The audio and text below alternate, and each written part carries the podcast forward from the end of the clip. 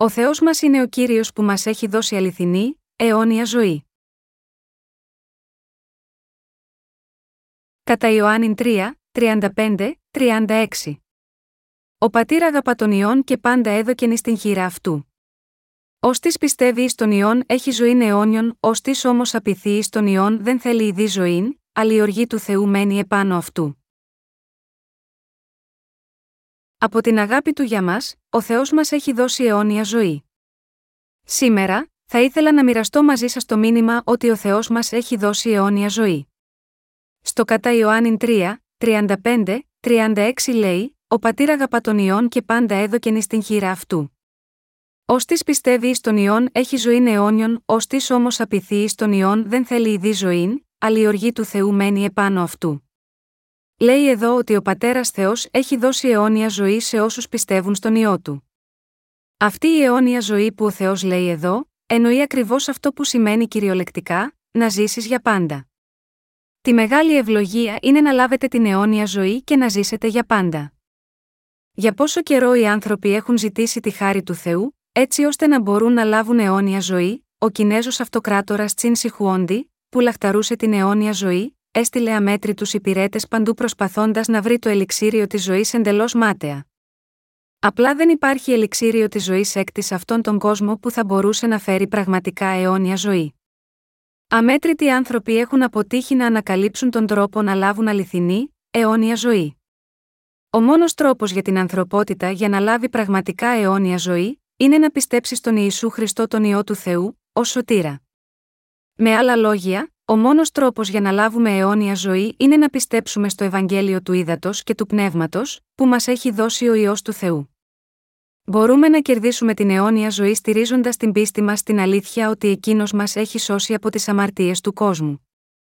Όταν λάβουμε υπόψη αυτό, ότι ο κύριος μας έχει δώσει την αλήθεια του Ευαγγελίου του Ήδατος και του Πνεύματος, που μας δίνει τη δυνατότητα να ζήσουμε για πάντα, δεν μπορούμε παρά να δώσουμε τις ευχαριστίες μας.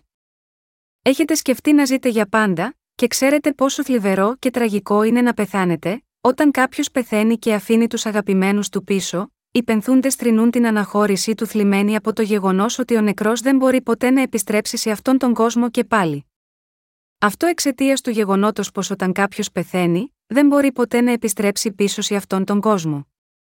Για τον λόγο αυτό, ακόμα και οι ζωντανοί θρυνούν το θάνατο τους που πρόκειται να έρθει και ψάχνουν για έναν τρόπο να ξεφύγουν.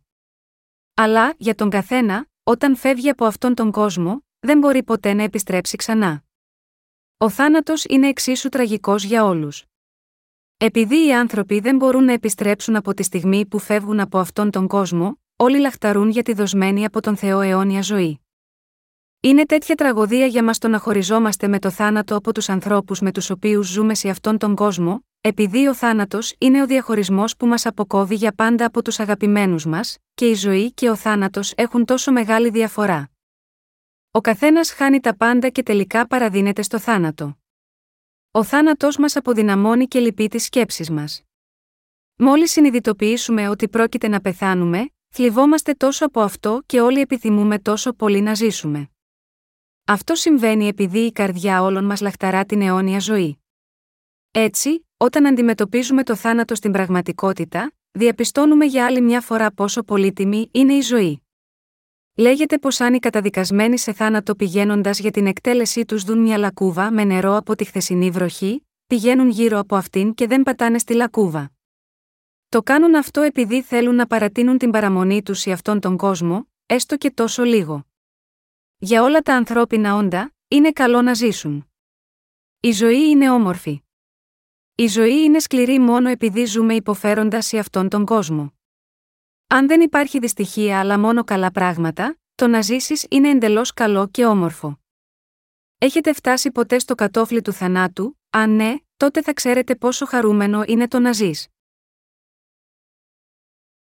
Υπήρξε κάποτε που συνειδητοποίησα την πολυτιμότητα της ζωής μου. Η παρακάτω ιστορία είναι κάτι που πραγματικά μου συνέβη πολύ καιρό πριν. Κάποτε έπεσα σε μια τρύπα εξαερισμού από την ταράτσα ενός πενταόροφου κτηρίου και σχεδόν πέθανα από αυτό. Οι εργαζόμενοι στις κατασκευές στο σύστημα εξαερισμού του πενταόροφου κτηρίου είχαν τοποθετήσει μια λεπτή σανίδα για να καλύψουν την τρύπα εξαερισμού που είχαν φτιάξει. Μη γνωρίζοντα αυτό, πάτησα σε αυτή τη λεπτή σανίδα και έπεσα μέσα στην τρύπα. Αλλά ευτυχώς, οι δύο αγκώνε μου πιάστηκαν από το πλαίσιο της τρύπας και γι' αυτό δεν έπεσα μέχρι κάτω. Ωστόσο, το μόνο που μπορούσα να σκεφτώ τότε ήταν ότι ήμουν έτοιμος να πεθάνω. Γι' αυτό και πανικοβλήθηκα εκείνη τη στιγμή. Σύντομα όμως συγκεντρώθηκα και συνειδητοποίησα ότι ήμουν ακόμα ζωντανός και ότι οι αγκώνε μου πιάστηκαν από το πλαίσιο της τρύπας και τα πόδια μου κρέμονταν στον αέρα. Όπως κοίταξα προσεκτικά κάτω, μπορούσα να δω τους ανθρώπους που περπατούσαν από κάτω στο δρόμο. Αλλά δεν μπορούσαν να με βοηθήσουν παρ όλο που με έβλεπαν να αγωνίζομαι εμπρός τους, και εγώ ο ίδιος δεν μπορούσα να ζητήσω τη βοήθειά τους. Αν το σώμα μου κινιόταν έστω και λίγο, ήμουν έτοιμος να πέσω μέσα από το πενταόροφο κτίριο. Εάν μόνο ένα από τα πόδια μου μπορούσε να βρει κάπου να πατήσει, θα μπορούσα να ξεφύγω από την τρύπα, αλλά δεν υπήρχε τίποτε που μπορούσα να κάνω. Αυτή η σύντομη στιγμή μου φάνηκε ατέλειωτη. Τότε κατάλαβα πόσο καλό είναι να είσαι ζωντανός.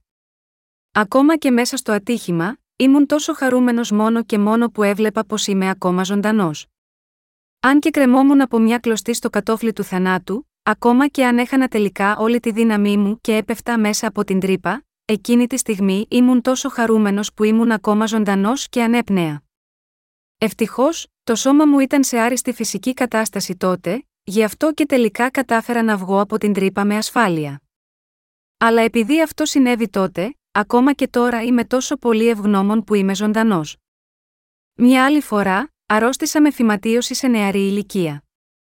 Ο γιατρός που διέγνωσε τη φυματίωση εκείνη τη στιγμή μου είπε πόσο πολύ λυπήθηκε να δει έναν τέτοιο νεαρό άνδρα να υποφέρει από μια τέτοια καταστροφική ασθένεια.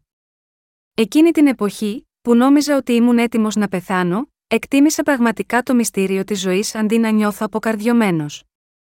Όταν ήμουν υγιής, είχα λίγη εκτίμηση για την ομορφιά της φύσης.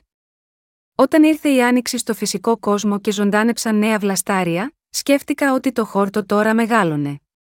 Όταν τα δέντρα είχαν επιβιώσει το χειμώνα, και βλάσταναν, λουλούδιζαν και έβγαζαν φρούτα, δεν το σκεφτόμουν ιδιαίτερα. Και όταν ο ήλιος ανέτειλε και έδιε, το έβλεπα μόνο ως μια μέρα που πέρασε. Αλλά μόλις άρχισε η νοσηλεία μου, όλα αυτά τα πράγματα, από την πρασινάδα των πεύκων ω την Ανατολή και τη δύση του ηλίου, δεν φαίνονταν πλέον τόσο συνηθισμένα. Και άρχισα να έχω μια ισχυρή προσκόλληση στη ζωή μου, και καμία μορφή ζωής, αδιάφορο πόσο μικρή, δεν φαινόταν τόσο μικρή πια. Έτσι, καθώς έκανα τους περιπάτους μου, θαύμαζα ακόμα και τις πικραλίδες που άνθιζαν ανάμεσα στα βράχια, και τα μυρμήγκια που έκαναν τη σειρά τους για να μεταφέρουν την τροφή τους φαινόταν τόσο εκπληκτικά σίγμα, εμένα. Κάθε πρωί που ξυπνούσα με το φως του ήλιου και τέντονα το σώμα μου, μπορούσα να αισθανθώ τη ζωή να δονείται μέσα μου. Η ζωή μου φαινόταν απόλυτα θαυμάσια και καταπληκτική εκείνες τις ημέρες. Μία μέρα, Αφού έμεινα στο νοσοκομείο για περίπου ένα μήνα για τη φυματίωση, καθώς έτρωγα το απογευματινό μου κοίταζα σε ένα λόφο μέσα από το παράθυρο, καθώς ο ήλιος σιγά σιγά έδιε και το βράδυ πλησίαζε. Ξαφνικά, ήθελα να πάω έναν περίπατο, και έτσι φόρεσα τα ρούχα μου και άρχισα να ανεβαίνω το λόφο. Στο λόφο τα πεύκα κινούνταν από τον άνεμο. Όπως είδα τα πεύκα να ταλαντεύονται αργά πέρα δόθε από τον αέρα, ένιωσα στην καρδιά μου, αχ, Όλη η δημιουργία δοξάζει τον Θεό. Τώρα, όταν τα πεύκα κυματίζουν από τους ανέμους, δεν είναι πλέον για μένα ένα απλό κούνημα, αλλά μπορώ να δω ότι στην πραγματικότητα υμνούν τον Θεό, και είμαι τόσο έκπληκτος, ευγνώμων και σε θαυμασμό από αυτή τη νέα εκτίμηση. Μέχρι τότε, πριν συμβεί αυτό, δεν μπορούσα να εκτιμήσω το μυστήριο της δοσμένης από τον Θεό ζωής, αλλά όταν η δική μου ζωή έγινε τόσο επισφαλής, όπως ένα κερί στον άνεμο, εκτίμησα έντονα την πολυτιμότητα της ζωής μου. Όταν ήμουν υγιής, είχα λίγο σεβασμό για τη ζωή μου. Δεν είχε δώσει πολύ προσοχή στην υγεία μου, τόσο περισσότερο καθώς μέσα στην νεανική μου ενέργεια ήθελα να πηδήξω στη θάλασσα, ακόμα και στον παγωμένο χειμώνα, και να περιπλανιέμαι με βρεγμένα ρούχα μετά το κολύμπι χωρίς φροντίδα. Αλλά από τη στιγμή που έχασα πραγματικά την υγεία μου, συνειδητοποίησα πόσο πολύτιμη είναι. Χάρη έκτη αυτή την εμπειρία, μπόρεσα να εκτιμήσω την πραγματική πολυτιμότητα της ζωής μου. Εδώ, για μια ακόμα φορά σκέφτηκα για την πολυτιμότητα της ζωής. Συνειδητοποίησα ότι το ίδιο το γεγονός ότι έχω την δοσμένη από τον Θεό ζωή, από μόνο του είναι ένα τόσο θαυμάσιο πράγμα. Αν το να είσαι ζωντανός σε αυτή τη γη είναι τόσο πολύτιμο, μπορώ να εκτιμήσω πόσο υπέροχη θα είναι η ζωή στη βασιλεία του Θεού, όπου δεν υπάρχει δυστυχία. Καθώς σκέφτομαι το γεγονός ότι θα ζήσω για πάντα όταν αφήσω αυτή τη γη και προχωρήσω στον άλλο κόσμο, η καρδιά μου είναι συγκλονισμένη από χαρά. Είναι τέτοια ευλογία να λάβω αιώνια ζωή από τον Θεό και να ζήσω για πάντα μαζί του στην αιώνια ευτυχία και αένα η δόξα, που όσο περισσότερο το σκέφτομαι τόσο πιο ευγνώμων είναι η καρδιά μου. Εκείνοι που δεν έχουν αυτό το είδος εμπειρίας, όσοι είναι υγιείς και δεν αντιμετωπίζουν επικείμενο το θάνατό τους, όσοι δεν έχουν σκεφτεί για το θάνατό τους ή δεν είχαν καμία επιθανάτια εμπειρία, και εκείνοι που δεν έχουν σκεφτεί για τον τόπο του Θεού όπου υπάρχει αιώνια ζωή, αυτοί οι άνθρωποι πρέπει όλοι να συνειδητοποιήσουν την πολυτιμότητα της ζωής που μας έδωσε ο Θεός. Ο Θεός έχει δώσει αιώνια ζωή σε όσους έχουν πλύνει από τις καρδιές τους όλες τις αμαρτίες τους με την αποδοχή του Ευαγγελίου της Εξηλαίωσης μέσω του ιού του Θεού. Πόσο ευλογημένο είναι ότι ο Θεός έχει δώσει αιώνια ζωή σε όλους όσοι πιστεύουν στον ιό του, σε αυτόν τον κόσμο, οι πλούσιοι ιδιαίτερα είναι περισσότερο εξαρτημένοι στη ζωή τους. Οι υγιείς, οι ισχυροί και οι πλούσιοι σε αυτόν τον κόσμο λαχταρούν τόσο πολύ να ζήσουν μια μακρόχρονη ζωή, που ορισμένοι από αυτούς είναι ακόμα πρόθυμοι να δώσουν το μισό πλούτο τους, αν θα μπορούσαν να ζήσουν για μια μόνο επιπλέον ημέρα. Αυτό οφείλεται στο γεγονός ότι ο θάνατος είναι το τέλος όλων των ευλογιών που ο Θεός έχει δώσει στην ανθρωπότητα. Στο Ευαγγέλιο του Ιωάννη, ο Θεός είπε ότι όσοι πιστεύουν στον ιό του έχουν αιώνια ζωή, και όσοι δεν πιστεύουν στον ιό δεν μπορούν να δουν τη ζωή, αλλά η οργή του Θεού μένει επάνω τους, κατά Ιωάννη 3 και 36. Συγχριστιανοί μου, πρέπει να συνειδητοποιήσετε ότι για όλους αυτούς που δεν ξέρουν τον ιό του Θεού, με άλλα λόγια, για όλους όσοι δεν ξέρουν ούτε πιστεύουν στην αλήθεια του Ευαγγελίου του Ήδατος και του Πνεύματος που δόθηκε από τον ιό του Θεού, όλη η ευτυχία τους θα τελειώσει. Αν δεν έχουμε αναγεννηθεί από τις αμαρτίες μας σε αυτή τη ζωή, και αποκοπούμε από τον κόσμο μας με το θάνατο σε μια τέτοια αμαρτωλή κατάσταση, το μόνο που μας περιμένει στον άλλο κόσμο είναι αιώνια βάσανα. Για όλους όσοι δεν έχουν αναγεννηθεί εξ και πνεύματος, τους περιμένει μόνο αιώνια τιμωρία που προέρχεται από την οργή του Θεού. Πρέπει να συνειδητοποιήσετε ότι για τον καθένα, αν πεθάνει χωρίς να πιστεύει στον Ιησού Χριστό ενώ είναι σε αυτόν τον κόσμο, αυτό είναι το τέλος όλης της ευτυχίας του και η αρχή της κατάρας του. Ο θάνατος είναι τόσο φοβερό πράγμα για όλους, αλλά αντίθετα η αιώνια ζωή είναι μια τέτοια χαρά. Μόνο όσοι έχουν λάβει την άφεση των αμαρτιών τους πιστεύοντας στο Ευαγγέλιο του Ήδατος και του Πνεύματος μπορούν να λάβουν αιώνια ζωή, και όταν έλθει ο θάνατος, είναι οι μόνοι που θα δουν το τέλος της θλίψης τους και την αρχή της ευτυχίας τους. Στο κατά Ιωάννη 3 και 15, ο Θεός είπε: Διά να μη απολεστεί πάσο πιστεύων ει αυτόν, αλλά να έχει ζωή αιώνιον. Πιστεύετε στον ιό του Θεού ως σωτήρα και κύριο σας, και πιστεύετε στο Ευαγγέλιο του Ήδατος και του Πνεύματος, που μας έχει δώσει ο ιό του Θεού, σε όσους πιστεύουν, υπάρχουν η άφεση των αμαρτιών και η αιώνια ζωή, αλλά για όσους δεν πιστεύουν, υπάρχουν μόνο κατάρες που τους περιμένουν. Όποιος πιστεύει στο δοσμένο από τον Θεό λόγο του Ευαγγελίου του Ήδατος και του Πνεύματος θα λάβει αιώνια ζωή. Ο Θεός δημιούργησε αυτό το σύμπαν και όλα τα πράγματα έκτα αυτό, συμπεριλαμβανομένων των ανθρώπων, από το τίποτε. Ο Θεός είναι ο παντοδύναμος ένας που δημιούργησε κάθε ύπαρξη από την μη ύπαρξη. Για την ανθρωπότητα που δημιούργησε ο Θεός μας, έχει προβλέψει αιώνια ζωή μέσω του Ιησού Χριστού. Για όλους τους ανθρώπους, τη δική του δημιουργία, ο Θεός μας έχει δώσει την ευκαιρία να εξηλαιωθούν από όλες τις αμαρτίες τους και σε όσους πιστεύουν, έχει χορηγηθεί αιώνια ζωή. Στο κατά Ιωάννη 3, 14, 15, ο Ιησούς Χριστός είπε: Και καθώς ο Μωυσής ύψωσε τον όφιν εν τη ερήμο, ούτω πρέπει να υψωθεί ο ιό του ανθρώπου, διά να μη απολεστεί πάσο πιστεύων εις αυτόν, αλλά να έχει ζωή αιώνιον. Εδώ, ο Ιησούς Χριστός αναφέρθηκε σε μία περικοπή από το βιβλίο των αριθμών στην Παλαιά Διαθήκη. Το βιβλίο των αριθμών περιγράφει τι πέρασε ο λαός Ισραήλ όταν έφυγαν από την Αίγυπτο και πέρασαν την Ερυθρά θάλασσα για να κατευθυνθούν προς τη γη Χανάαν. Για 40 χρόνια, ο λαός του Ισραήλ περιπλανιόταν στην έρημο, κάνοντας συνεχώς κύκλους. Αυτό έγινε επειδή είχαν διαπράξει το αμάρτημα της απιστίας, καθώς δεν είχαν εμπιστευτεί στον Θεό. Πόσο δύσκολο θα ήταν για αυτούς να περιπλανιόνται στην έρημο για 40 χρόνια εξαιτίας της αμαρτίας της δυσπιστίας, οι Ισραηλίτες τελικά άρχισαν να κατηγορούν τον Θεό και τους υπηρέτες του για τις αντικσοότητες. Απερίσκεπτα μίλησαν εναντίον του Θεού, λέγοντας: Μας έβγαλες από την Αίγυπτο μόνο για να πεθάνουμε στην έρημο, έτσι ο Θεός έστειλε φλογερά φίδια στις σκηνές τους για να τους δαγκώνουν, και όσοι τσιμπήθηκαν από τα φλογερά φίδια πρίζονταν από το δηλητήριο και πέθαιναν. Οι Ισραηλίτες είχαν ζητήσει από τον Μωυσή, προσευχήσου στον Θεό για να αποσύρει αυτά τα φλογερά φίδια και να μας ελευθερώσει από τα βάσανα του δηλητηριώδους δαγκώματός τους. Έχοντας συμπόνια για το λαό Ισραήλ, ο Μωυσής προσευχήθηκε στον Θεό για λογαριασμό τους. Ο Θεός τότε είπε στο Μωυσή: Βάλε ένα χάλκινο φίδι πάνω σίγμα, ένα στήλο και κρέμασε το ψηλά. Όποιος κοιτάζει το χάλκινο φίδι στο στήλο θα θεραπευτεί. Ο Μωυσής έκανε ακριβώς όπως είχε πει ο Θεός και μετέφερε το μήνυμά του προς το λαό Ισραήλ. Εκείνοι που πραγματικά κοίταξαν το χάλκινο φίδι στο στήλο, θεραπεύτηκαν όλοι από τις πληγές τους, καθώς το φαρμακερό δηλητήριο των φλογερών φιδιών αφαιρέθηκε εντελώς.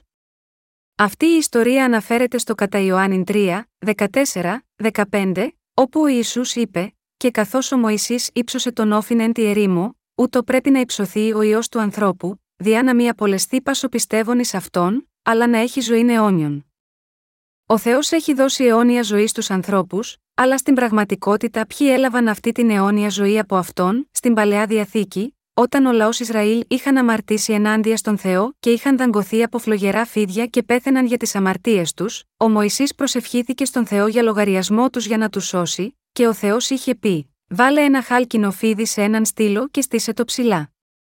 Όποιος κοιτάζει σίγμα, αυτό θα σωθεί.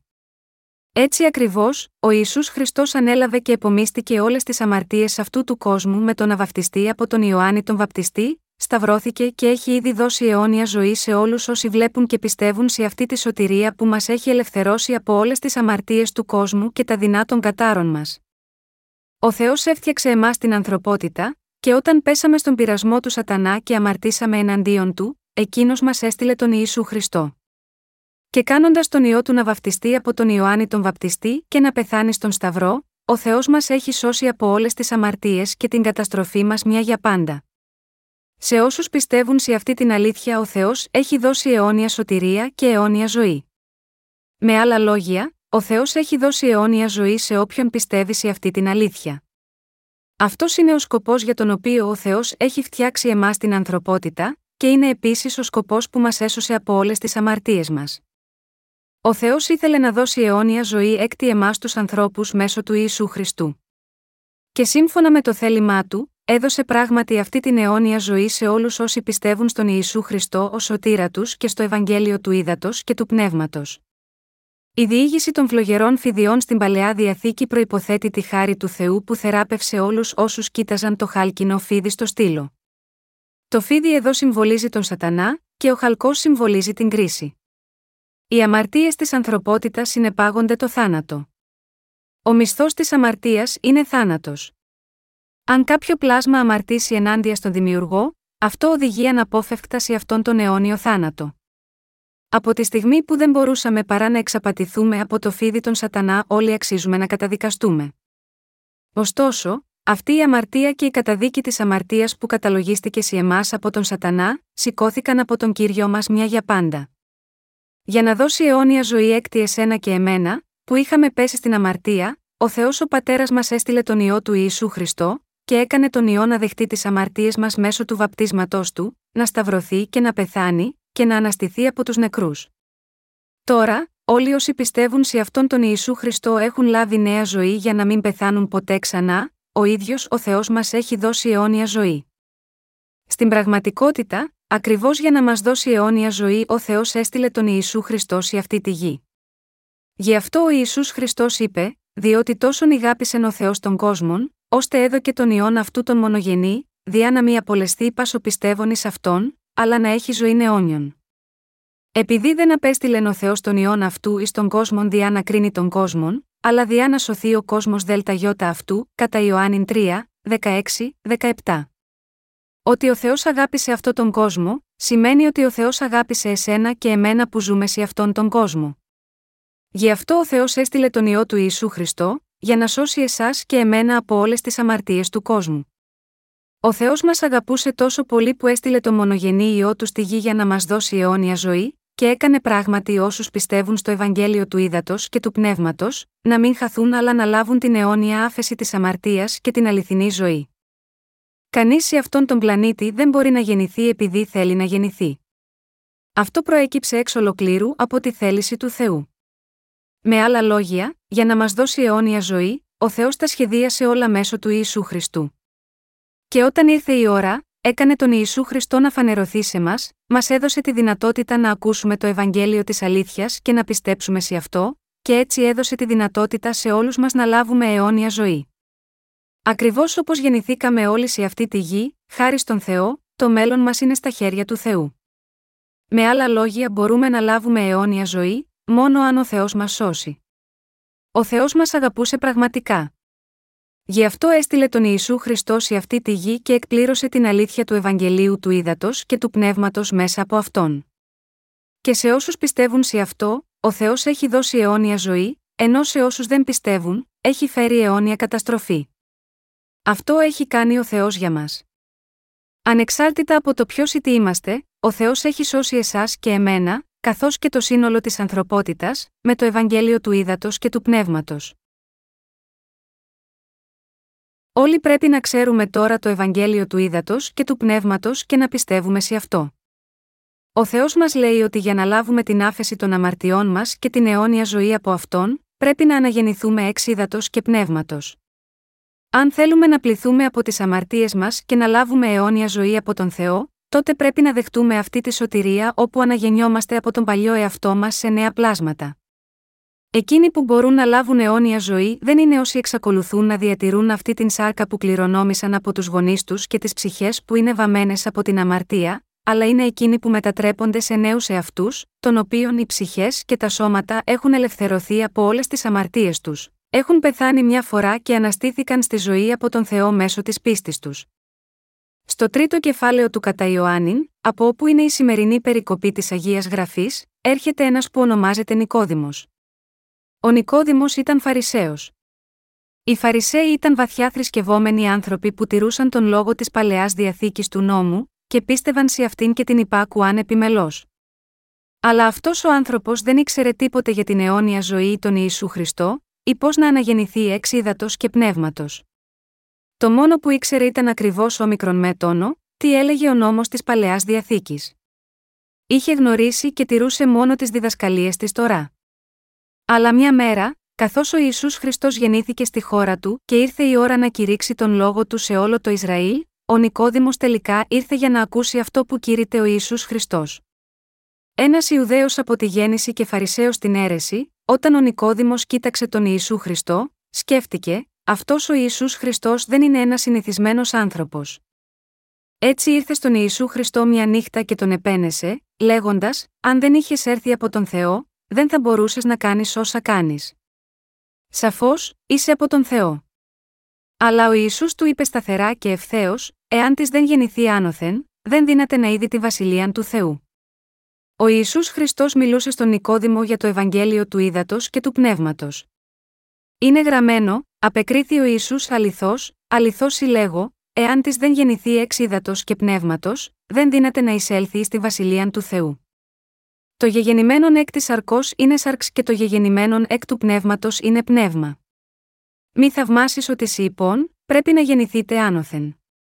Ο άνεμος όπου θέλει πνέει, και τη φωνή αυτού ακούεις, αλλά δεν εξεύρεις πόθεν έρχεται και που υπάγει ούτως είναι πα, ώστε σε γεννήθη εκ του πνεύματος κατά Ιωάννην 3, 5, 8. Πώς ακριβώς, λοιπόν, μπορούμε να αναγεννηθούμε, πρέπει να αναγεννηθούμε εξ ύδατος και πνεύματος. Αρχικά, ο καθένας γεννιέται σαρκικά μέσω του σώματος των γονέων του. Κληρονομούμε όλα τα γονίδια από τους γονείς μας όταν γεννιόμαστε, και μετά τους ακολουθούμε στις σκέψεις τους, τα μυαλά, τις προσωπικότητες και ακόμα και την αμαρτωλή φύση. Και τώρα, όλοι εμείς που γεννηθήκαμε με την αμαρτωλή φύση μας που κληρονομήσαμε από τους γονείς μας, πρέπει να αναγεννηθούμε πνευματικά. Επειδή αυτό που έχει γεννηθεί από τη σάρκα είναι σάρκα, και αυτό που έχει γεννηθεί από το πνεύμα είναι πνεύμα, είναι απολύτως απαραίτητο να κατανοήσουμε τι εννοούσε ο Ισού Χριστός όταν είπε ότι πρέπει να λάβουμε την άφεση των αμαρτιών μας και να αναγεννηθούμε μέσω του Ευαγγελίου του Ήδατος και του Πνεύματος. Πρέπει να αναζητήσουμε το Ευαγγέλιο που μας δίνει τη δυνατότητα να αναγεννηθούμε εξ ύδατος και πνεύματος, επειδή οι αναγεννημένοι γίνονται παιδιά του Θεού για να λάβουν αιώνια ζωή. Εκείνο που ο κύριος μας έλεγε εδώ, είναι ότι με γνώση και πίστη στο Ευαγγέλιο του Ήδατο και του Πνεύματος, που είναι ακριβώς το πόσο Ιησούς Χριστός έχει πραγματικά καθαρίσει όλες τις αμαρτίες μας, μπορούμε να μπούμε στη βασιλεία του Θεού.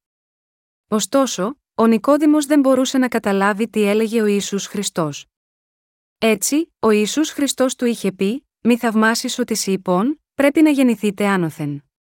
Ο άνεμος όπου θέλει πνέει, και τη φωνή αυτού ακούεις, αλλά δεν εξεύρεις πόθεν έρχεται και που υπάγει ούτως είναι πας, ώστε σε γεννήθη εκ του πνεύματος κατά Ιωάννην 3, 7, 8. Εκτός από το να γεννηθείτε από τη μήτρα της μητέρας σας, να ζείτε σαρκικά και να πεθάνετε σαρκικά, ξέρετε το Ευαγγέλιο του ύδατο και του πνεύματος, σε γενικές γραμμές, οι άνθρωποι έκτη αυτόν τον κόσμο γνωρίζουν μόνο την προφανή αυταπόδεικτη αλήθεια ότι έχει διοριστεί να γεννηθούν μια φορά και να πεθάνουν μια φορά. Αλλά ο καθένας μπορεί να γεννηθεί δύο φορές, ενώ αυτός είναι ακόμα ζωντανός. Τα τζιτζίκια, οι μύγες, οι πεταλούδες, όλα αυτά γεννιούνται δύο φορές. Μια προνύμφη δεν μετατρέπεται σε ένα τζιτζίκι για να πετάξει στον ουρανό, μια κάμπια δεν μετατρέπεται σε σκόρο ή πεταλούδα, ή μια προνύμφη δεν μετατρέπεται σε τζιτζίκι, όλα αυτά συνεπάγονται γέννηση δύο φορές. Δεν θα έπρεπε και οι άνθρωποι, επίσης, να αναγεννηθούν με πίστη στο Ευαγγέλιο του Ήδατος και του Πνεύματος.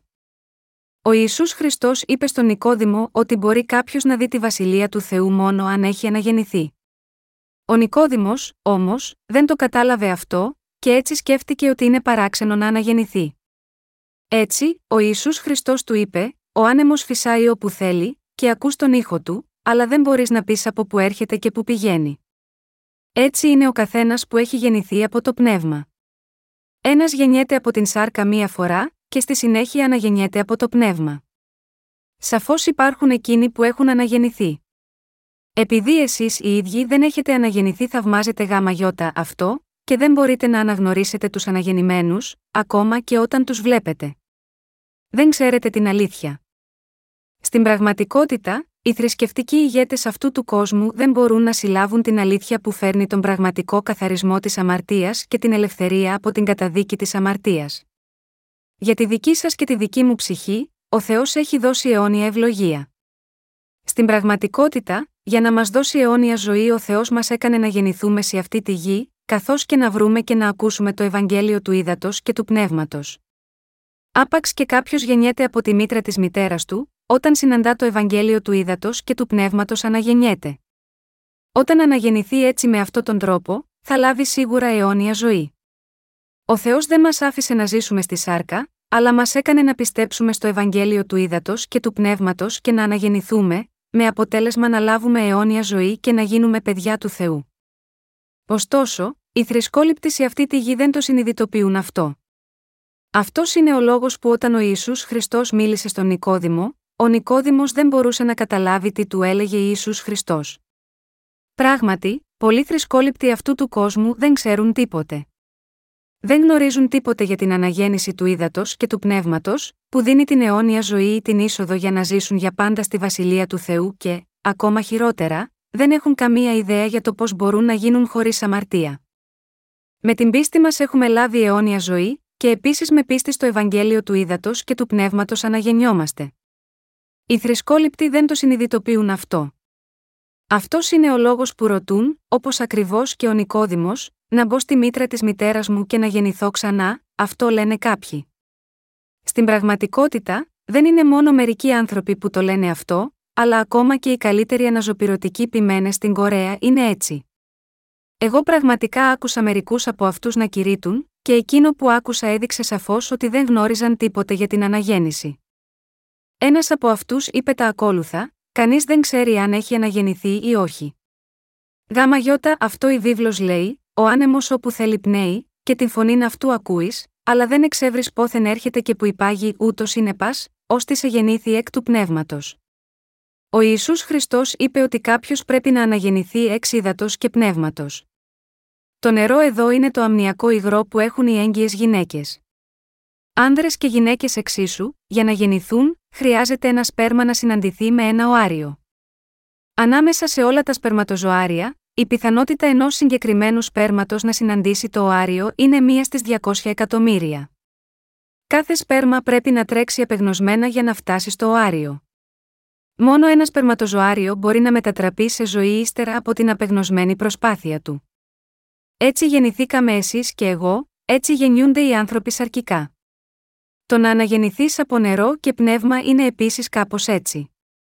Παρά το γεγονός ότι υπάρχουν εκατομμύρια και δισεκατομμύρια χριστιανών εκ των αυτών τον πλανήτη, μεταξύ των οποίων εκείνοι που πραγματικά έχουν αναγεννηθεί είναι εξαιρετικά σπάνιοι, και έτσι πρέπει να είμαστε πιστοί στον Θεό μέχρι το θάνατό μας, να τον υπηρετήσουμε ως τον θάνατό μας και να τρέξουμε μέχρι το θάνατό μας.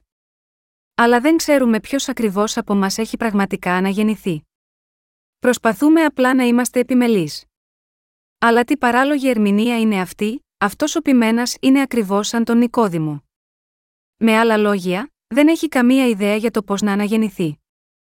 Συγχριστιανοί μου, να αναγεννηθείς από το νερό και το πνεύμα σημαίνει να πιστέψεις ότι ο Ιησούς Χριστός ήρθε στη γη και έλαβε ανθρώπινη σάρκα, βαφτίστηκε, έχισε το αίμα του στον Σταυρό και αναστήθηκε από τους νεκρούς, όλα για να σώσει εσάς και εμένα. Ο λόγος για τον οποίο ο ίδιος ο Θεός ήρθε στη γη παίρνοντας ανθρώπινη σάρκα και βαφτίστηκε στον Ιορδάνη ποταμό, ήταν για να δεχτεί όλες τις αμαρτίες μας επάνω του και να τις εξαλείψει, για να κάνει εσάς και εμένα να αναγεννηθούμε, να μας κάνει χωρίς αμαρτία και να μας δώσει αιώνια ζωή. Για να δώσει αιώνια ζωή έκτη εσένα και εμένα ο ίδιος ο Θεός βαφτίστηκε, έχισε το αίμα του και πέθανε στον Σταυρό. Με άλλα λόγια, είναι ο Ιησούς Χριστός που μας έχει σώσει από τις αμαρτίες μας μέσω του Ευαγγελίου του Ήδατος και του Πνεύματος. Ο Θεός δεν μας ρώτησε γι' αυτό, αλλά το έκανε μόνος του για να μας δώσει αιώνια ζωή. Και μπορούμε να λάβουμε αιώνια ζωή με πίστη έκτη αυτή την αλήθεια. Το γεγεννημένον εκ τη αρκό είναι σαρξ και το γεγεννημένον εκ του πνεύματος είναι πνεύμα κατά Ιωάννην 3, 6. Από σαρκική άποψη, είναι αδύνατο κάποιος να αναγεννηθεί. Πώς θα μπορούσε ένας μεγάλος άνθρωπος να πάει μέσα στη μήτρα της μητέρας του και να βγει πάλι, δεδομένου ότι σχεδόν όλοι οι έφηβοι σήμερα είναι μεγαλύτεροι στο σώμα από τις μητέρες τους, είναι αδύνατο και να το σκεφτείτε αυτό. Γι' αυτό μερικοί άνθρωποι, με τις αρκικέ σκέψεις τους, απλά δεν μπορούν να καταλάβουν πώς μπορεί να αναγεννηθούν και να λάβουν αιώνια ζωή. Πώς μπορούμε να ζήσουμε για πάντα λοιπόν, η ίδια η έννοια της αιώνιας ζωής, αν το δούμε από σαρκική άποψη, δεν είναι τίποτε περισσότερο από μια ευχή. Ωστόσο, ο κύριος μας, μας είπε ξεκάθαρα ότι πρέπει να αναγεννηθούμε, και ότι το να αναγεννηθούμε σημαίνει να γεννηθούμε με το Ευαγγέλιο του Ήδατος και του Πνεύματος. Στην πραγματικότητα, ο κύριος μας ήρθε σε αυτή τη γη από μόνος του χωρίς να μας ρωτήσει, για να μας κάνει χωρίς αμαρτία, για να μας δώσει αιώνια ζωή, δέχτηκε όλες τις αμαρτίες του κόσμου με το βάπτισμά του από τον Ιωάννη τον Βαπτιστή. Έχοντας έτσι επομιστεί τις αμαρτίες του κόσμου μέσω του βαπτίσματός του, πέθανε στον Σταυρό, αναστήθηκε από τους νεκρούς και έτσι μας έχει σώσει όλους. Αν ο ίδιος ο Θεός μας λέει ότι έκανε όλα αυτά τα πράγματα για να μας δώσει αιώνια ζωή, τότε πρέπει να πιστέψουμε σε αυτό. Όποιος πιστεύει στο Ευαγγέλιο του Ήδατος και του Πνεύματος που εκπληρώθηκε από τον Ιησού Χριστό θα αναγεννηθεί και θα λάβει αιώνια ζωή, αλλά όποιος δεν πιστεύει δεν θα αναγεννηθεί και θα χαθεί. Με πίστη έχουμε λάβει την αιώνια ζωή. Αυτό δεν σημαίνει ότι εσείς και εγώ θα ζήσουμε για πάντα με κάποιο τρόπο έκτο αυτή τη γη, αλλά σημαίνει ότι θα ζήσουμε για πάντα στην αιώνια βασιλεία του Θεού. Γι' αυτό ο κύριος λέει ότι μπορεί κάποιος να δει τη βασιλεία του μόνο αν έχει αναγεννηθεί. Αυτή η γη δημιουργήθηκε από τον Θεό, αλλά εκείνος έκανε επίσης και τον ουρανό. Με άλλα λόγια, ενώ ο Θεός έκανε τις ορατές σφαίρες του σύμπαντος, έκανε επίσης τη δική του σφαίρα που δεν μπορούμε να δούμε με το γυμνό μάτι μας. Για να μας κάνει να μπούμε εκεί και να ζήσουμε για πάντα, ο Θεός μας έδωσε το Ευαγγέλιο του ύδατο και του πνεύματος. Πραγματικά για να μας δώσει αιώνια ζωή, ο Θεός σχεδίασε τη νέα μας γέννηση, προσφέροντας ω θυσία το σώμα του, και έτσι κατέστησε δυνατό σε μας να αναγεννηθούμε, παρέχοντας έτσι την αληθινή νέα μας γέννηση και την αιώνια ζωή. Ω εκ τούτου, είναι εντελώς με πίστη σε όμικρον με τόνο, τι έχει κάνει ο Θεός για μας, που είμαστε αναγεννημένοι και λαβαίνουμε αιώνια ζωή. Στον Νικόδημο, ένα δάσκαλο του Ισραήλ, ο κύριος είπε: Σύ είσαι ο διδάσκαλος του Ισραήλ και ταύτα δεν εξεύρεις, κατά Ιωάννην 3 και 10, και στη συνέχεια είπε: Αληθώς, αληθώς συλλέγω ότι εκείνο το οποίον εξεύρωμεν λαλούμεν και εκείνο το οποίον είδομεν μαρτυρούμεν, και τη μαρτυρία νημών δεν δέχεστε κατά Ιωάννην 3 και 11. Εδώ, ο κύριος χρησιμοποίησε τη λέξη εμείς. Αυτό στην ουσία σημαίνει ότι ο κύριος μας δεν λειτουργεί εδώ μόνος από τον εαυτό του. Ο τριαδικός Θεός εργάζεται το ένα πρόσωπο με το άλλο. Ο Ιησούς Χριστός ήρθε σε αυτή τη γη, επειδή τον είχε στείλει ο πατέρας Θεός. Ο Δημιουργός Θεός, με άλλα λόγια, έστειλε τον ιό του στη γη παίρνοντας ανθρώπινη σάρκα. Ο κύριος μας εκπλήρωσε τη σωτηρία μας σε αυτή τη γη, και το άγιο πνεύμα μαρτυρεί γι' αυτό. Γι' αυτό ο κύριος μας είπε εδώ, Αληθώς, αληθώς συλλέγω ότι εκείνο το οποίον εξεύρωμεν λαλούμεν και εκείνο το οποίον είδομεν μαρτυρούμεν, και τη μαρτυρία νημών δεν δέχεστε κατά Ιωάννην 3 και 11. Ο Ιησούς Χριστός δεν μας έσωσε από μόνος του, αλλά η σωτηρία μας επιτεύχθηκε με τον Πατέρα του, τον ίδιο τον Ιησού και το Άγιο Πνεύμα. Γι' αυτό ο Ιησούς Χριστός χρησιμοποίησε εδώ τη λέξη «εμείς». Για να κάνει τα πλάσματα του να αναγεννηθούν, για να τους δώσει αιώνια ζωή και να τους μετατρέψει σε παιδιά του Θεού, ο Κύριος μας το είπε αυτό εδώ.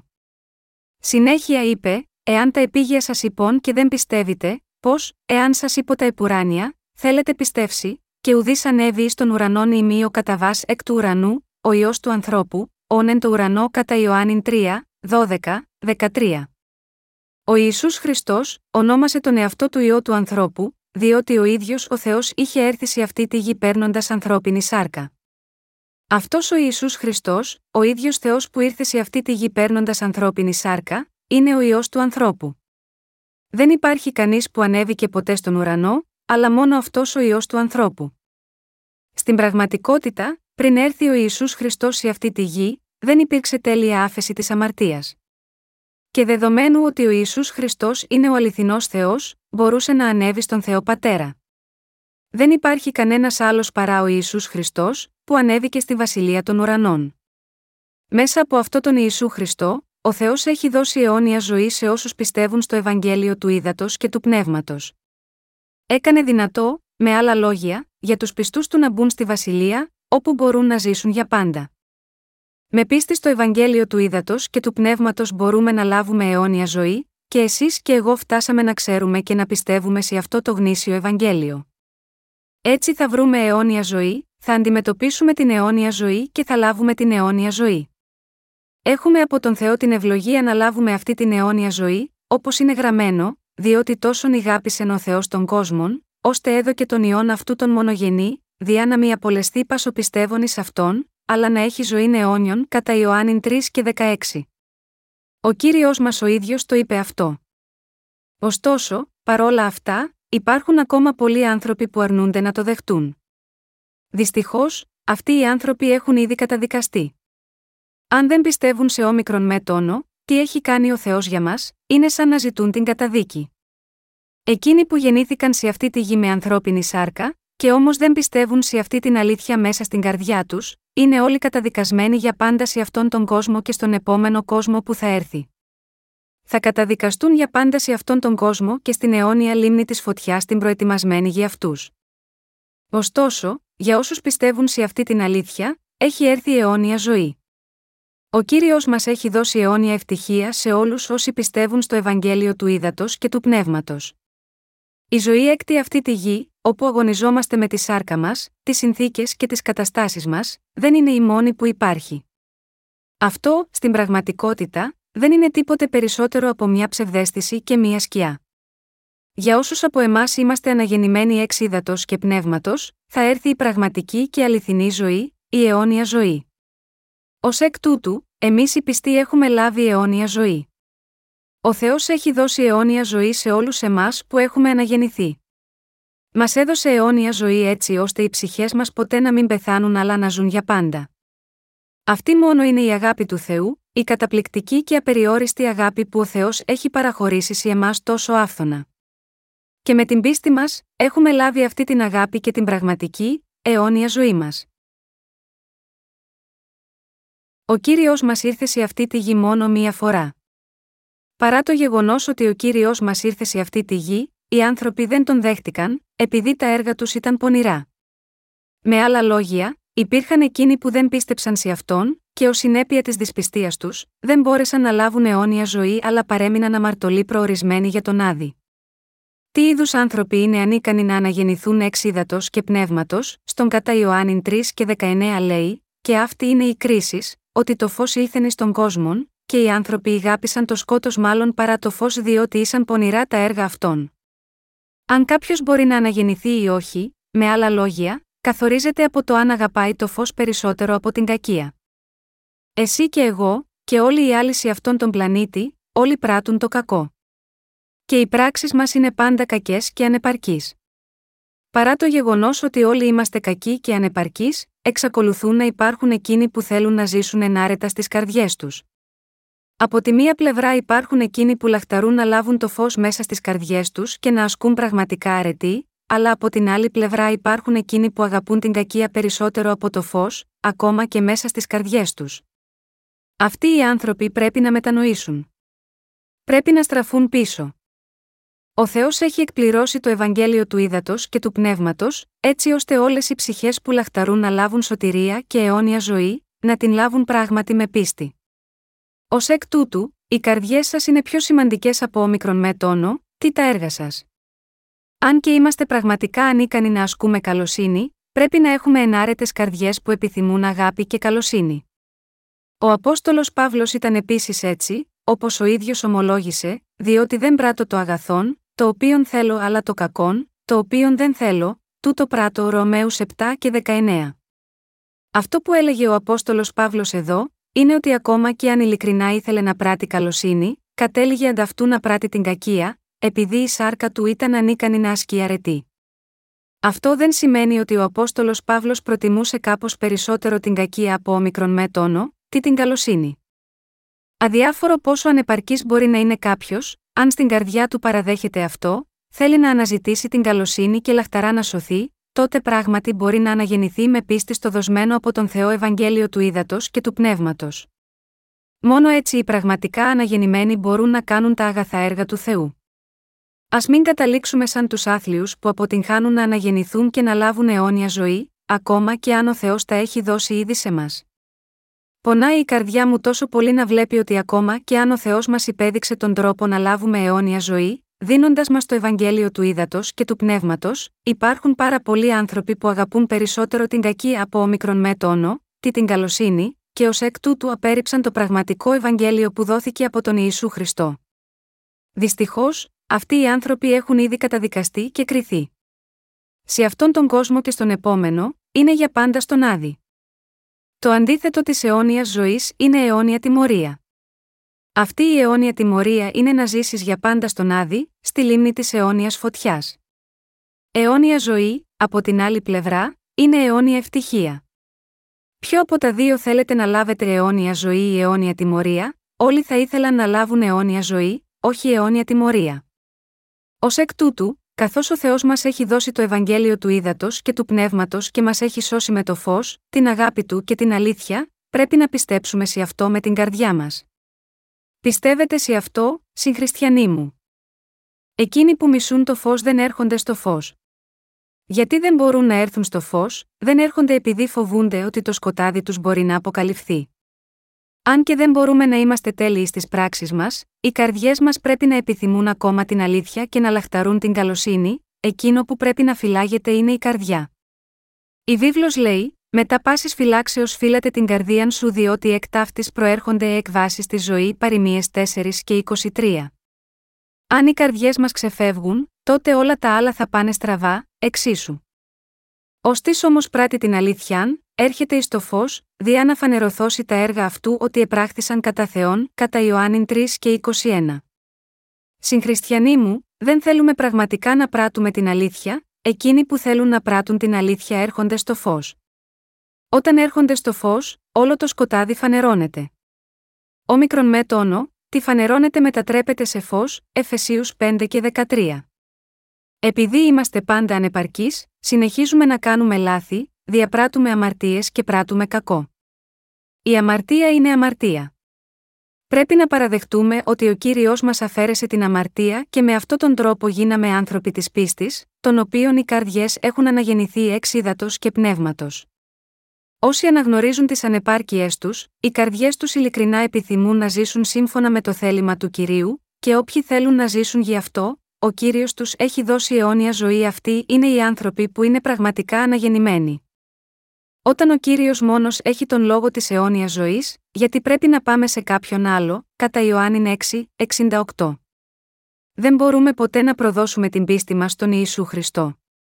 Ο Θεός μας έχει δώσει αιώνια ζωή. Οι ζωές μας σε αυτή τη γη είναι μόνο στιγμιαίε. Πολύ σύντομα θα πάμε στον τόπο όπου πρόκειται να απολαύσουμε τις ευλογίες και τη χαρά της αιώνιας ζωής. Αλλά υπάρχει μια προπόθεση εδώ, μόνο εκείνοι που έχουν αναγεννηθεί από το νερό και το πνεύμα μπορούν να λάβουν αυτή την αιώνια ζωή. Στη βασιλεία του Θεού μας περιμένει η αιώνια ευτυχία. Για τους πιστούς του, ο Θεός έχει δώσει αυτή την ευλογία που τους δίνει το δικαίωμα να ζήσουν ευτυχισμένοι για πάντα. Επειδή η ζωή έκτη αυτή τη γη είναι σύντομη σαν τον άνεμο που περνάει από εμάς στιγμιαία, δεν προσκαλούμαστε σε αυτήν, αλλά βαδίζουμε εμπρός μόνο προς το φως της αλήθειας, δοξάζουμε και ευχαριστούμε τον Θεό που μας έδωσε αιώνια ζωή, και αφιερώνουμε τους εαυτούς μας στη διάδοση αυτού του φωτός σε όλη την γη. Με το να μας δώσει αιώνια ζωή, ο Θεός μας επέτρεψε να ζήσουμε ευτυχισμένοι για πάντα. Όσοι από εμάς έχουν λάβει την ευλογία της αιώνιας ζωής, δεν μπορούμε παρά να δοξάζουμε τον Θεό. Λόγω του Ευαγγελίου του Ήδατος και του Πνεύματος που μας έχει δώσει, έχουμε λάβει την αιώνια ζωή και τώρα εξυψώνουμε τον Θεό κάθε μέρα μας και είμαστε υπερήφανοι για αυτόν. Πώς θα μπορούσαμε τώρα που έχουμε λάβει αιώνια ζωή, να ικανοποιηθούμε από τα πράγματα αυτής της γης, και πώς θα μπορούσαν τέτοια γήινα πράγματα να ορίσουν την ευτυχία και δυστυχία μας, τίποτε σε αυτή τη γη δεν μπορεί ποτέ να μετακινήσει τους αναγεννημένους που πιστεύουν στο Ευαγγέλιο του Ήδατος και του Πνεύματος. Αυτοί οι άνθρωποι που έχουν λάβει αιώνια ζωή από τον Θεό, κάνουν το έργο που οδηγεί άλλες ψυχές να λάβουν επίσης αιώνια ζωή, διαδίδουν το φως της αλήθειας και υπηρετούν τον κύριο. Και την ημέρα που η αιώνια βασιλεία των ουρανών θα χορηγηθεί σε αυτούς, θα αφήσουν πίσω όλη την επίγεια ζωή τους και θα μπουν σε αυτή τη βασιλεία του Θεού. Εμείς οι αναγεννημένοι ζούμε έτσι από την πίστη μας. Αυτή είναι η ζωή των αναγεννημένων. Συγχριστιανοί μου, πιστεύετε ότι ο Θεός πράγματι μας έδωσε αιώνια ζωή, πρέπει να έχουμε πίστη στη βασιλεία του και να θέσουμε τις προτεραιότητές μας σωστά. Αν και μερικές φορές είμαστε επιρρεπείς να αγωνιστούμε δεσμευμένοι από αυτή τη γη, πρέπει να ζήσουμε την πίστη μας στο φως της αλήθειας μέχρι την ημέρα που θα επιστρέψει ο κύριος, πιστεύοντας ότι εμείς είμαστε εκείνοι που πραγματικά έχουν λάβει αιώνια ζωή από αυτόν. Δεν πρέπει να έχουμε πίστη επιφανειακή ή γελίες σκέψεις. Αν και αυτή η ζωή μπορεί να είναι μια διαρκής πάλι για σας, μην είστε λυπημένοι ή θυμωμένοι, όπως είπε ένας διάσημος ποιητής, μην μου μιλάς με πένθυμους αριθμούς, η ζωή δεν είναι παρά ένα άδειο όνειρο. Γνωρίζετε καλύτερα από οποιονδήποτε άλλον ότι δεν υπάρχει απολύτως καμία ανάγκη γι' αυτό. Εσείς και εγώ έχουμε θαυμάσια ευλογία. Είμαστε μάρτυρες που εξαπλώνουμε το φως της αλήθειας έκτη αυτή τη γη, οι αγγελιοφόροι του φωτός. Ο Θεός είπε κάποτε στον προφήτη Ισαΐα, Σηκώθητη, φωτίζου διότι το φως σου ήλθε, και η δόξα του κυρίου ανέτειλεν επίσης σε Ισαΐας 60, 1. Σας παρακαλώ, συγχριστιανοί μου, να βεβαιωθείτε ότι διατηρείτε την πίστη που έχετε τώρα, να μην είστε ικανοποιημένοι από τα πράγματα αυτής της γης, να στηρίζετε την καρδιά σας στον Θεό σας, που σας έχει δώσει αιώνια ζωή, και να βρείτε την ικανοποίησή σας στον Θεό. Η ζωή σας τότε θα είναι γεμάτη μόνο με μεγάλες ευλογίες, ευτυχία και λαμπρό φως. Δοξάζω τον Θεό και τον ευχαριστώ με όλη μου την καρδιά που μας έδωσε αιώνια ικανοποίηση. Πρέπει να πιστέψουμε στο ψωμί του Ευαγγελίου του Ήδατος και του Πνεύματος που μας επιτρέπει να λάβουμε αιώνια ζωή. Στο κατά Ιωάννη 6 και 27, ο Ισού είπε: Εργάζεστε μη διά την τροφήν την θυρωμένην, αλλά διά την τροφήν την μένουσαν εις ζωή αιώνιον. Αδελφοί μου πιστοί, δεν είναι όλα τα τρόφιμα το ίδιο. Υπάρχουν τρόφιμα ευπαθή και άφθαρτα. Ο κύριος μας έκανε θαύματα και σημεία στην έρημο. Ευλογώντας ένα καλαθάκι με φαγητό με μόνο δύο ψάρια και πέντε ψωμιά, έθρεψε πάνω από πέντε χιλιάδες ανθρώπους σε χόρταση, και υπήρχαν δώδεκα καλάθια με περισσεύματα. Έτσι, σε εκείνες τις ημέρες, ο λαός Ισραήλ ακολουθούσε τον Ιησού, όταν πεινούσαν. Αλλά ο κύριος είπε: Εργάζεστε μη διά την τροφήν την θυρωμένην, αλλά διά την τροφήν την μένουσαν ει ζωή αιώνιον, την οποία ο ιό του ανθρώπου θέλει σας δώσει. Οι άνθρωποι τότε ρώτησαν: Τι να κάμωμεν, διά να εργαζόμεθα τα έργα του Θεού. Είναι γεγονός, οι άνθρωποι εργάζονται για να εξασφαλίσουν τα προστοζήν. Επίσης, τρώνε για να διατηρήσουν τη ζωή τους. Αλλά, μερικές φορές, δεν είναι σαφές αν τρώνε για να ζήσουν ή ζουν για να τρώνε. Λίγοι άνθρωποι έχουν τη σωστή απάντηση.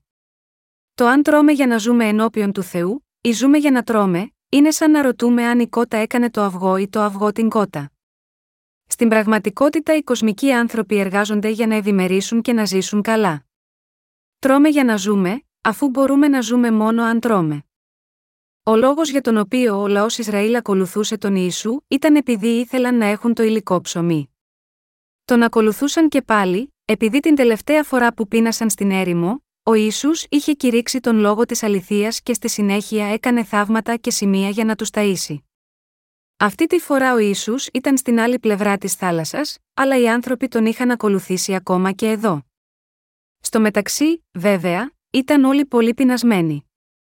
Ο Ιησούς τότε τους είπε, εργάζεστε μη διά την τροφήν την θυρωμένην, αλλά διά την τροφήν την μένουσαν η ζωή αιώνιων, κατά Ιωάννην 6 και 27. Εκείνο που ήθελε ο Ιησούς να τους πει ήταν ότι εκείνος ήδη τους είχε δώσει αιώνια ζωή. Αυτοί οι άνθρωποι ρώτησαν τότε τον Ιησού, τι να κάμωμεν, διά να εργαζόμεθα τα έργα του Θεού, νόμιζαν ότι θα μπορούσαν να λάβουν αιώνια ζωή αν έκαναν τα έργα του Θεού. Δεν είναι έτσι οι σημερινοί χριστιανοί επίσης, νομίζουν ότι μπορούν να ευλογηθούν και να σωθούν αν κάνουν τα έργα του Θεού. Αυτός είναι ο λόγος που πολλοί χριστιανοί αφιερώνονται στις εκκλησίες τους, φυτεύουν πολλές νέες εκκλησίες και κάνουν πολλές ενάρετες πράξεις σε όλη τους τη ζωή. Σε αντίθεση, όμως, ο Ιησούς είπε: Τούτο είναι το έργο του Θεού, να πιστεύσετε εις τούτον, τον οποίον εκείνος απέστειλε κατά Ιωάννη 6 και 29. Με άλλα λόγια, ο ίδιος ο Θεός συγκεκριμένα εξήγησε πώς θα μπορούσε κανείς να λάβει αιώνια ζωή. Έκανε σαφές ότι αυτή η αιώνια ζωή βρίσκεται σε όσους πιστεύουν στον ιό. Όταν ο Ισού είπε: Τούτο είναι το έργο του Θεού, να πιστεύσετε εις τούτον, τον οποίον εκείνος απέστειλε κατά Ιωάννη 6 και 29, το πλήθος τον ρώτησε πάλι, τι σημείων λοιπόν κάμνηση, διά να είδομεν και πιστεύσομεν είσαι, κατά Ιωάννη 6 και 30. Ο Ιησούς τότε τους είπε: Αληθώς, αληθώς σας λέγω, δεν έδωκεν εις εσάς τον αρτών εκ του ουρανού ο Μωυσής, αλλά ο πατήρ μου σας δίδει τον αρτών εκ του ουρανού των αληθινών. Διότι ο άρτος του Θεού είναι ο καταβαίνων εκ του ουρανού και δίδων ζωήνη των κόσμων, κατά Ιωάννη 6, 32, 33. Στη συνέχεια, αυτοί οι άνθρωποι είπαν προς αυτόν, Κύριε, πάντοτε δώσει ημάς των αρτών τούτων, κατά Ιωάννη 6 και 34, και ο Ιησούς απάντησε λέγοντας ότι ο ίδιος ήταν αυτός ο άρτος της ζωής, λέγοντας: Εγώ είμαι ο άρτος της ζωής, ως της έρχεται προς εμέ, δεν θέλει πεινάσει, και ως της πιστεύει σε εμέ, δεν θέλει διψήσει πόποτε. Πάνω μικρον με τόνο, τιμιδίδει ο πατήρ, προς εμέ θέλει ελθεί, και τον ερχόμενον προς εμέ δεν θέλω εκβάλει έξω κατά Ιωάννη 6 και 35, 37. Ο κύριος μας περιέγραψε τον εαυτό του ως τον άρτο από τον ουρανό. Ο Ιησούς τότε συνέχισε να λέει, διότι κατέβηνε εκ του ουρανού, ουχή διά να κάμω το θέλημα το εμών, αλλά το θέλημα του πέμψαντός με. Τούτο δε είναι το θέλημα του πέμψαντός με πατρός, πάνω μικρον με τόνο, τι μη έδωκε να μη απολέσω ουδεν εξ αυτού, αλλά να αναστήσω αυτό εν τη εσχάτη ημέρα. Και τούτο είναι το θέλημα του πέμψαντός με, πασοστή βλέπει τον ιόν και πιστεύει εις αυτόν να έχει ζωή αιώνιον, και εγώ θέλω αναστήσει αυτόν εν τη εσχάτη ημέρα, κατά Ιωάννη 6, 38, 40. Αληθώς αληθώς, σας λέγω, ο πιστεύων σε με έχει ζωή αιώνιον. Εγώ είμαι ο άρτος της ζωής κατά Ιωάννη 6, 47, 48. Και εγώ είμαι ο άρτος οζών, ο καταβάς εκ του ουρανού. Εάν της φάγει εκ τούτου του άρτου, θέλει ζήσει στον αιώνα κατά Ιωάννη 6 και 51. Αναφορικά με τον εαυτό του, ο κύριος μας κατέστησε απολύτως σαφές ότι ήρθε από τον ουρανό. Και είπε επίσης ότι ήρθε από τον ουρανό όχι για να κάνει το δικό του θέλημα, αλλά το θέλημα του πατέρα. Είπε ότι έκανε τα έργα του πατέρα ακριβώς όπως τον είχε προστάξει ο πατέρας. Ακολουθούσε τη βούληση εκείνου που τον έστειλε. Τι, λοιπόν, είναι το θέλημα του πατέρα, είναι να πιστέψουν στον ιό. Έτσι, ο πατέρας μας είπε: Θέλετε να λάβετε αιώνια ζωή, πώς θα λάβετε αυτή την αιώνια ζωή, όποιος βλέπει τον ιό και πιστεύει σε αυτόν, θα λάβει αιώνια ζωή. Με άλλα λόγια, εξηγώντας τον εαυτό του, ο Ιησούς είπε: Εγώ είμαι ο άρτος, που κατέβηκε από τον ουρανό. Αν κάποιος τρώει αυτό το ψωμί, θα λάβει αιώνια ζωή. Ακριβώς όπως ο κύριος μας είπε εδώ, όποιος βλέπει τον ιό και πιστεύει σε αυτόν θα λάβει πράγματι αιώνια ζωή. Με άλλα λόγια, όσοι τρώνε τον κύριο μας με πίστη έκτη αυτόν, μέσω της πίστης τους τρώνε αυτή τη σωτηρία που έγινε από τον κύριο μας και θα λάβουν αιώνια ζωή. Αυτό μας είπε ο κύριος. Ωστόσο, παρά το γεγονός αυτό, πολλοί μέσα στο πλήθος απέτυχαν να αναγνωρίσουν ότι ο Ιησούς στάλθηκε από τον Θεό Πατέρα. Η αιώνια ζωή αναφέρεται συχνά σε αυτό το Ευαγγέλιο του Ιωάννη. Μας λέει ξανά και ξανά ότι ο Θεός έχει δώσει αιώνια ζωή σε όσους πιστεύουν στον ιό. Ωστόσο, ο κόσμος του ζητούσε συνεχώς το υλικό ψωμί. Αλλά ο Ιησούς ήθελε να τους δώσει το ψωμί της αιώνιας ζωής και τους είπε, επίσης, ότι ο ίδιος ήταν αυτό το ψωμί της ζωής. Γι' αυτό ο κύριος μας, τους είπε, πραγματικά, φάτε εμένα, και θα λάβετε την αιώνια ζωή.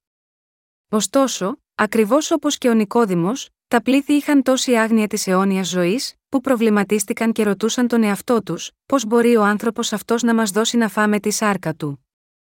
Έτσι ο κύριος μας τους είπε, Αληθώς, αληθώς σας λέγω, εάν δεν φάγετε την σάρκα του ιού του ανθρώπου και πείτε το αίμα αυτού, δεν έχετε ζωή είναι αυτή. Ώστι τρώγει την σάρκα μου και πίνει το αίμα μου, έχει ζωή αιώνιον, και εγώ θέλω αναστήσει αυτόν εν τη εσχάτη ημέρα. Διότι η σάρξ μου αληθώς είναι τροφή, και το αίμα μου αληθώς είναι πόσει. Ώστι τρώγει την σάρκα μου και πίνει το αίμα μου ενεμιμένη, και εγώ εν αυτό. Καθώς με απέστειλε νόζον πατήρ και εγώ ζω δια τον πατέρα, ούτω και ως της με τρώγει θέλει ζήσει και εκείνος δέλτα γιώτα εμέ. Ούτως είναι ο άρτος ο καταβάς εκ του ουρανού, ουχή καθώς οι πατέρες σας έφαγον το μάνα και απέθανον ως τη τρώγει τούτον των άρτων θέλει ζήσει εις τον αιώνα κατά Ιωάννη 6, 53, 58. Με λίγα λόγια, αν κάποιος τρώει τον Ιησού μέσω της πίστης, θα λάβει αιώνια ζωή. Ο Ισού είναι το γνήσιο ψωμί που φέρνει αιώνια ζωή σε όλους όσοι πιστεύουν σε αυτόν. Όποιος πιστεύει στον ιό του Θεού, έχει αιώνια ζωή. Αυτό ήταν το βασικό μήνυμα που ο Ιησούς προσπαθούσε να πει στους Εβραίους συζητώντας μαζί τους.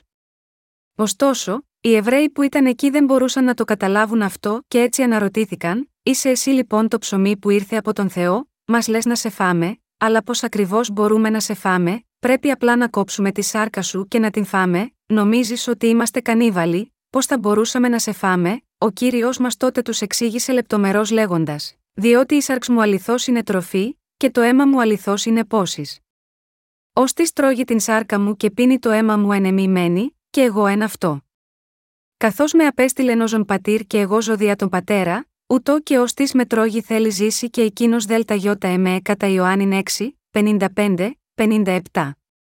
Στην ουσία, όταν ο Ιησούς είπε ότι όποιος πιστεύει στον ιό έχει λάβει αιώνια ζωή, εννοούσε αυτό, όσοι πιστεύουν ότι ο κύριος μας ήρθε σε αυτή τη γη, καθάρισε όλες τις αμαρτίες μας και έχει γίνει ο αληθινός σωτήρας μας, όσοι πιστεύουν ότι ο Ισού είναι ο ιό του Θεού και σωτήρας μας και επίσης πιστεύουν ότι δέχτηκε όλες τις αμαρτίες μας στο σώμα του μέσω του βαπτίσματός του. Σήκωσε αυτές τις αμαρτίες του κόσμου στο Σταυρό, σταυρώθηκε και πέθανε, αναστήθηκε από τους νεκρούς σε τρεις ημέρες και.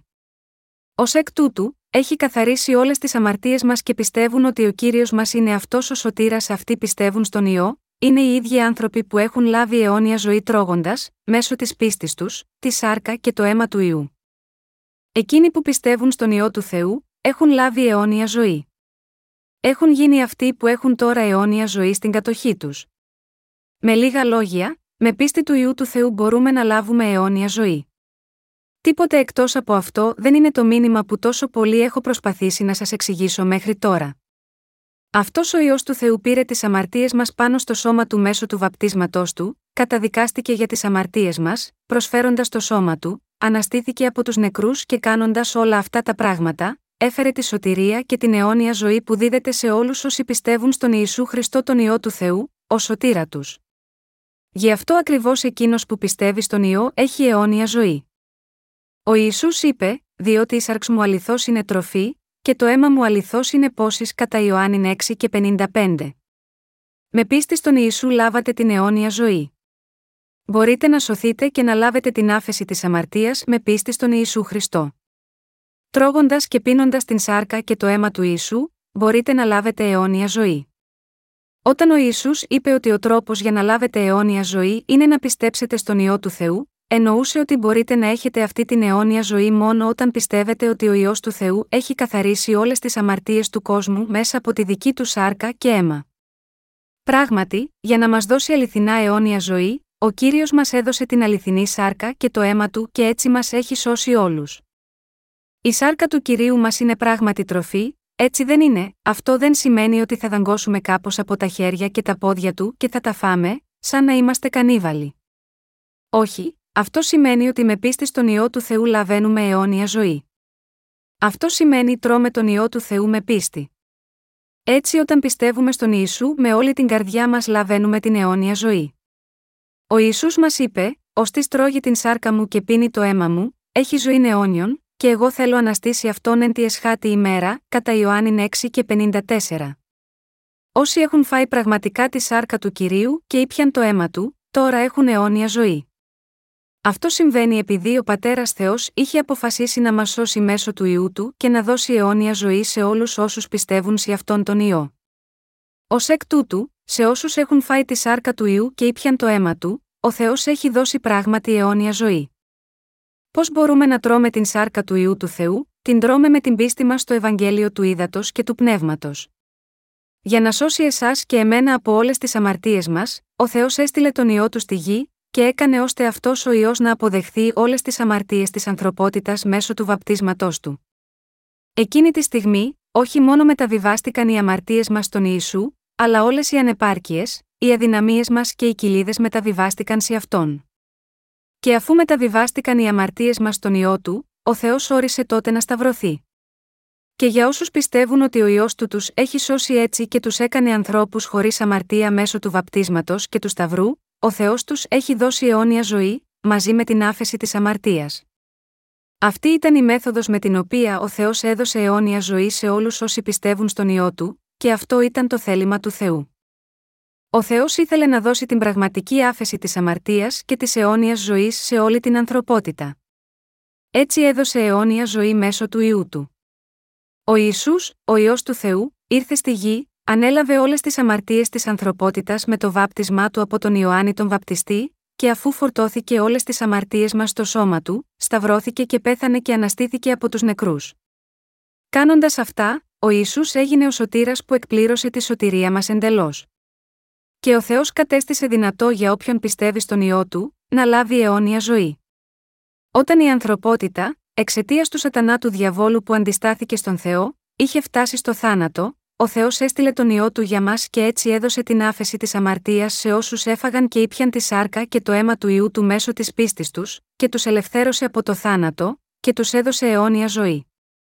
Με άλλα λόγια, ο Θεός έχει δώσει αιώνια ζωή έκτη εσένα και εμένα που πιστεύουμε στον Ιησού Χριστό και την αλήθεια του. Το πιστεύετε αυτό, ότι ο Θεός έχει δώσει αιώνια ζωή στις ψυχές μας, γι' αυτό το λόγο αυτός που πιστεύει στον ιό έχει αιώνια ζωή. Η βίβλος λέει: «Ε ημέρε της ζωής ημών είναι καθεαυτάς εβδομήκοντα έτη, και εάν ενευρωστία, ογδοήκοντα έτη ψαλμός 90, 10. Αλλά αυτό δεν είναι το μόνο που υπάρχει για τη ζωή μας. Ο Θεός έχει δώσει αιώνια ζωή έκτη εμάς. Αυτή η αιώνια ζωή δεν τελειώνει ποτέ, και η αιώνια ζωή έχει δοθεί σε εσάς. Όσοι έχουν, μέσω της πνευματικής πίστης τους, φάει και πιει τη σάρκα και το αίμα του Ιησού Χριστού του ιού του Θεού, όλοι έχουν πληθεί από τις αμαρτίες τους και θα ζήσουν για πάντα στη βασιλεία του Θεού. Αυτή η ζωή είναι διαφορετική από τη ζωή κάθε άλλου πλάσματος που τώρα ζει σε αυτόν τον κόσμο. Ο Θεός επέτρεψε στην ανθρωπότητα να ζει για πάντα, αλλά μόνο αν είναι αναγεννημένη από την αμαρτία με πίστη στο Ευαγγέλιο του Ήδατος και του Πνεύματος. Είμαι τόσο ευγνώμων που ο Θεός μας έχει δώσει αιώνια ζωή. Αν και ζούμε σε αυτή τη γη για 70, 80 χρόνια, θα περάσουμε από όλα τα είδη συναισθημάτων, από χαρά μέχρι θυμό, θλίψη και ευτυχία. Ωστόσο, πόσο σύντομη είναι η ζωή μας σε αυτή τη γη, όταν διαρκεί μόνο 70, 80 χρόνια, πώς ανούσια περνά η ζωή μας, περνά εν ρηπή οφθαλμού. Συγχριστιανοί μου, υπήρχε μια εποχή που ήμουν νέος, όπως ακριβώς οι νέοι μεταξύ σας. Αλλά τώρα είμαι ήδη στα 50 μου. Νόμιζα ότι ποτέ δεν θα γεράσω. Νόμιζα ότι δεν υπήρχε θέση στο λεξικό μου για τη λέξη 50, ότι θα είμαι για πάντα νέος, αλλά τα νιάτα μου πέρασαν γρήγορα και μεγάλωσα πολύ γρήγορα, είμαι τώρα ήδη στα 50 μου, και πρέπει να είμαι υπόλογος για όλες τις υποθέσεις μου και είμαι φορτωμένος από τις ευθύνες της ζωής. Συγχριστιανοί μου, η ζωή περνάει μέσα σε μια στιγμή. Ακόμα και αν επρόκειτο να ζήσουμε 70, 80 χρόνια, όσοι από εμάς είναι στη δεκαετία των 20 έχουν ζήσει ήδη το 1 τρίτο ολόκληρη της ζωής τους. Όταν ζήσουν τα υπόλοιπα 2 τρίτα της ζωής τους, όλοι θα επιστρέψουν σε μια χούφτα χώμα, και τίποτε δεν θα μείνει από αυτούς. Οι ζωές μας είναι μόνο άδεια όνειρα λοιπόν, μερικοί μπορεί να σκέφτεστε έτσι. Ο πατέρας μας Θεός, όμως, μας αγάπησε τόσο πολύ, που μας έστειλε τον ιό του, τον έκανε να αποδεχθεί όλες τις αμαρτίες του κόσμου δεχόμενος το βάπτισμα στο σώμα του, και εγκατέλειψε τον ιό στον Σταυρό για να σταυρωθεί, κάνοντάς τον να σηκώσει όλη την καταδίκη των αμαρτιών μας. Με αυτόν τον τρόπο, ο Θεός έχει δώσει την άφεση της αμαρτίας και αιώνια ζωή σε όλους όσοι πιστεύουν σε αυτόν τον ιό. Πιστεύετε στο Ευαγγέλιο του Ήδατος και του Πνεύματος, έχετε αιώνια ζωή, εγώ παρακαλώ τον κάθε ένα από εσάς να το πιστεύετε αυτό, ότι πράγματι έχετε αιώνια ζωή. Η ζωή σας δεν θα είναι ποτέ χαμένη μάταια. Αυτή η αιώνια ζωή είναι να ζήσουμε ευτυχισμένοι για πάντα. Είναι εντελώς τέλεια, απαλλαγμένη από κάθε κουραστική ατέλεια. Είναι τέλεια επειδή θα μετατραπούμε σε θείο χαρακτήρα και σώμα για να ζήσουμε για πάντα. Κανένας εκτός από εσάς και εμένα, που πιστεύουμε στη σωτηρία του βαπτίσματος και του σταυρού του Ιησού Χριστού, του ιού του Θεού, δεν έχει λάβει αυτή την αιώνια ζωή. Το πιστεύετε αυτό.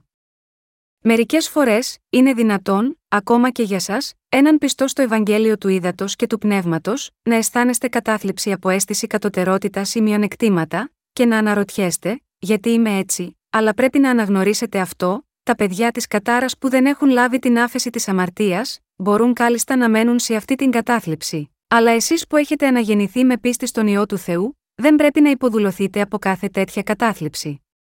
Αντίθετα, εσείς κατέχετε τώρα αιώνια ζωή, κάτι τόσο υπέροχο που πρέπει πραγματικά να είστε περήφανοι για τον εαυτό σας. Μπορείτε να ζείτε για πάντα, επειδή ω κάποιος που πιστεύει στο Ευαγγέλιο του Ήδατος και του Πνεύματος, έχετε ήδη καθαριστεί από όλες τις αμαρτίες σας.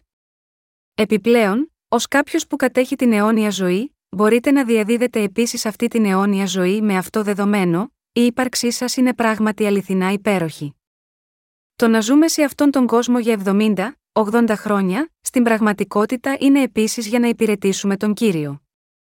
Με άλλα λόγια, ο Θεός μας έσωσε έτσι ώστε να μπορέσουμε να κάνουμε τα έργα του, να διαδώσουμε την αιώνια ζωή στους άλλους. Μπορείτε να το αισθανθείτε αυτό, συγχριστιανοί μου, μπορείτε να το πιστεύετε, ο εαυτός σας τώρα κατέχει αιώνια ζωή.